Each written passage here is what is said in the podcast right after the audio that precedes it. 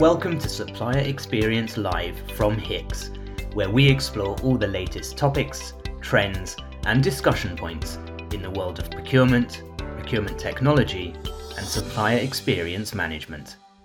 Hello everyone, and welcome to today's podcast, in which we are staying local to check in with Yash Rai, based in London, and who leads procurement and supply chain enterprise sales for the European life sciences sector at the SmartCube. So thank you, Yash, for joining us.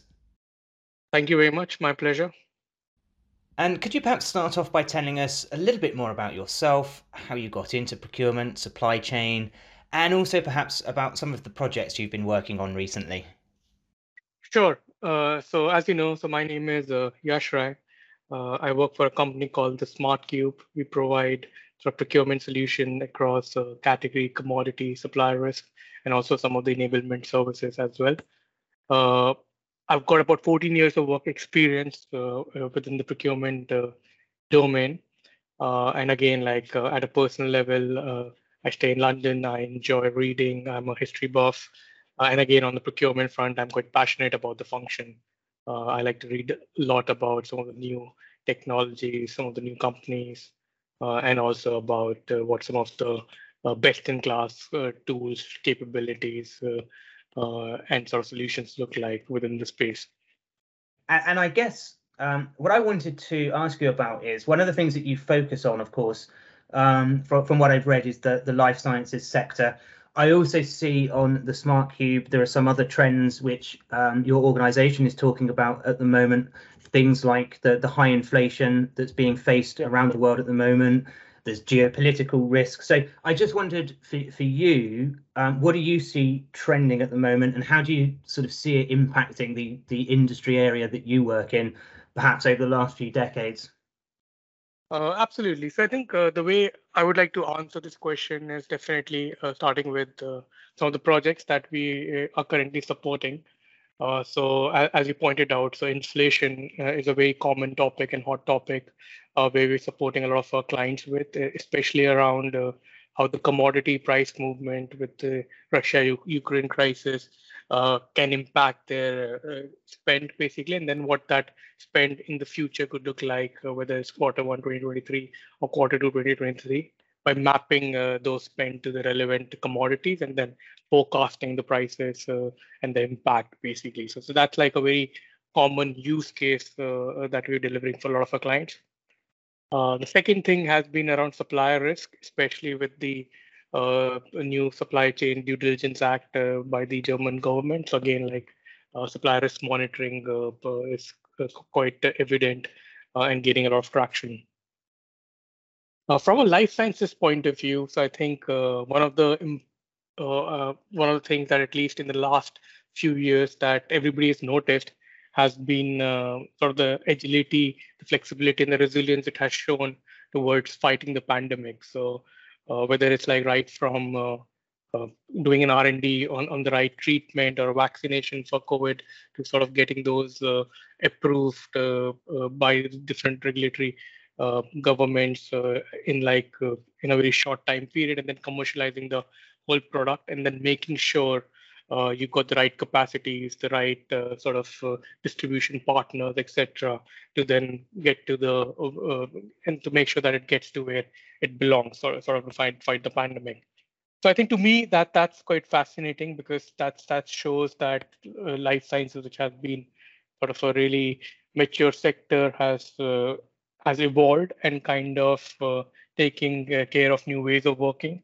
Uh, and again, like uh, it all again talks about like some new uh, technologies and new trends, uh, which which everybody's reading about, whether it's uh, fighting some of the new uh, uh, disease areas. Like, for example, last week there was a breakthrough with Alzheimer's to sort of using mRNA and cell and gene therapies to fight cancer, uh, so on and so forth, or using like virtual Uh, trials uh, because of the pandemic, uh, that's, that, that's kind of evolved, and using artificial intelligence, uh, for example, uh, to do uh, to look at sort of analyze clinical trial data.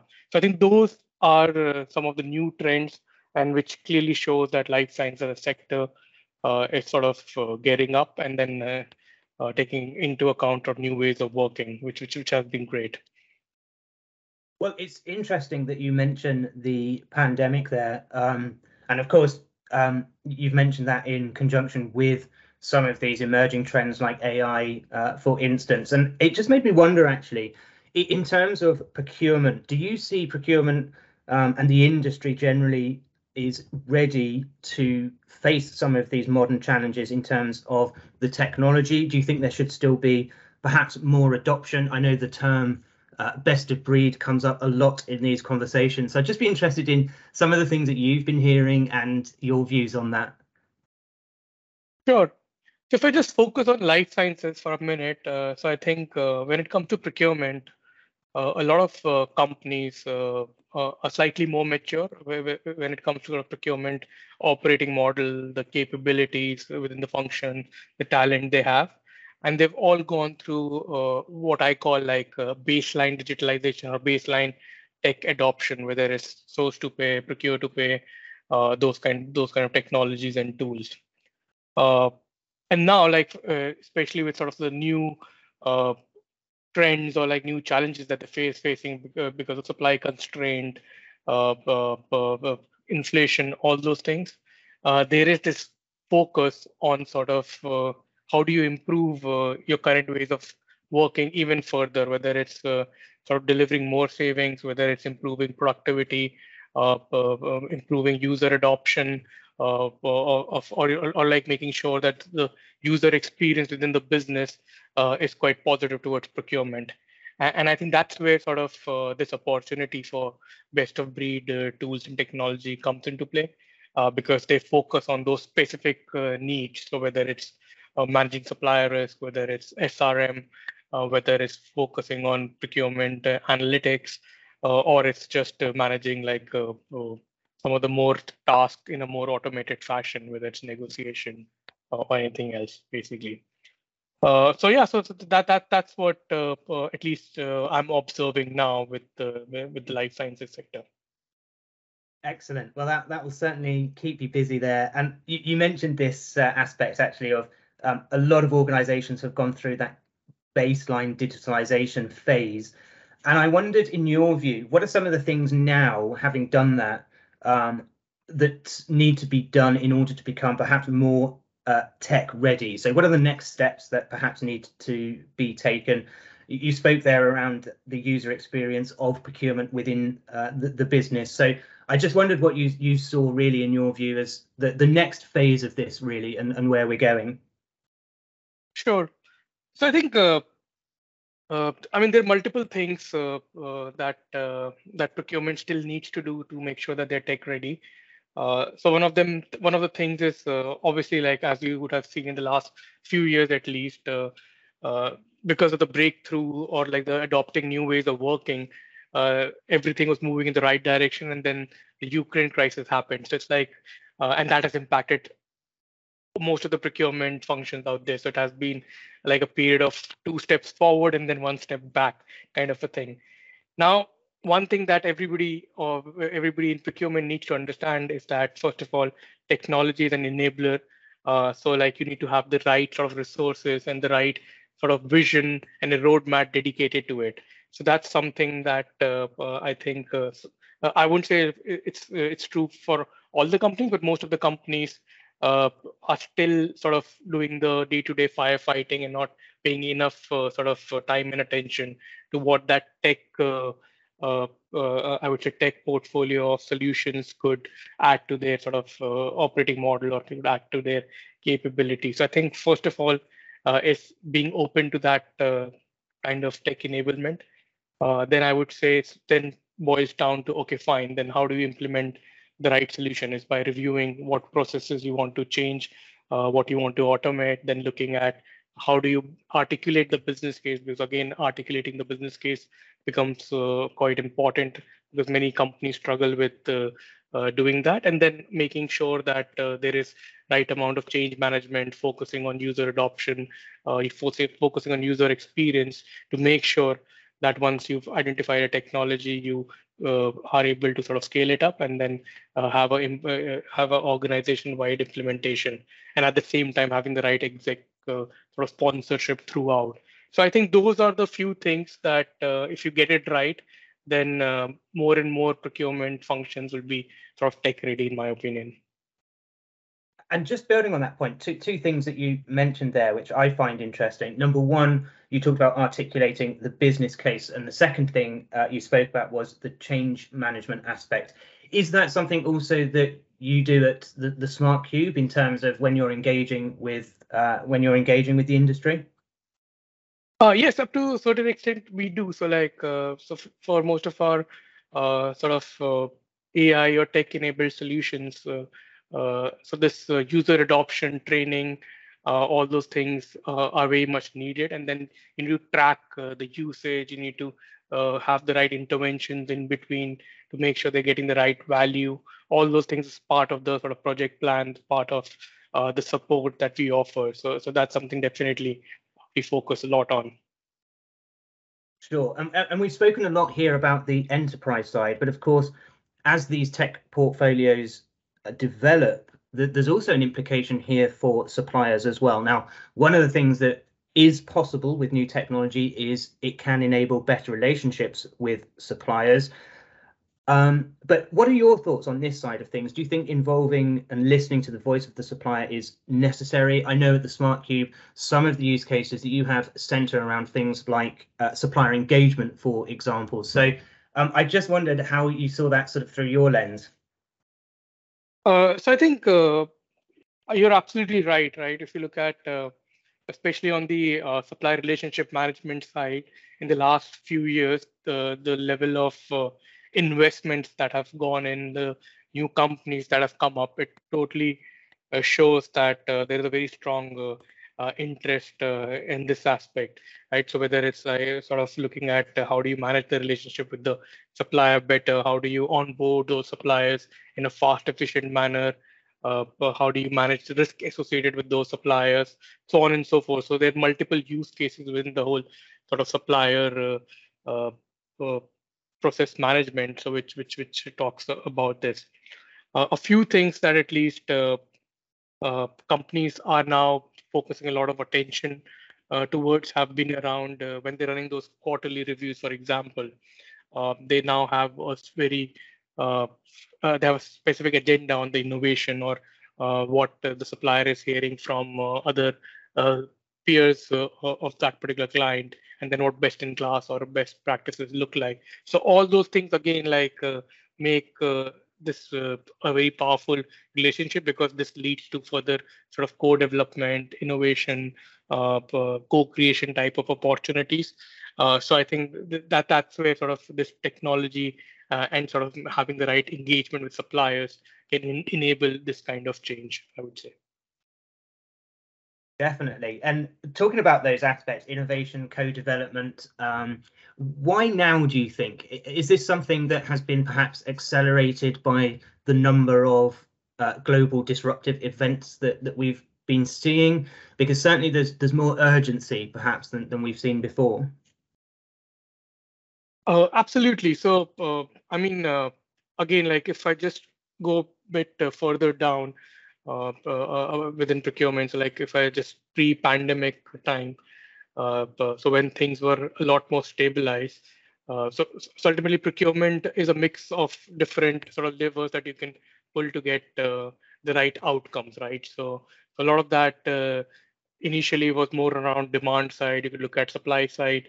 Uh, and then as things started to stabilize, so the demand kind of stabilized quite a bit. So you had to come up with new options on the supply side. And those were some of the reasons why uh, there was a focus a lot on uh, uh, these some of these S R M applications. And then again, with the pandemic, uh, la lack of uh, supply constraint, a lack of uh, sort of uh, uh, resources that you need.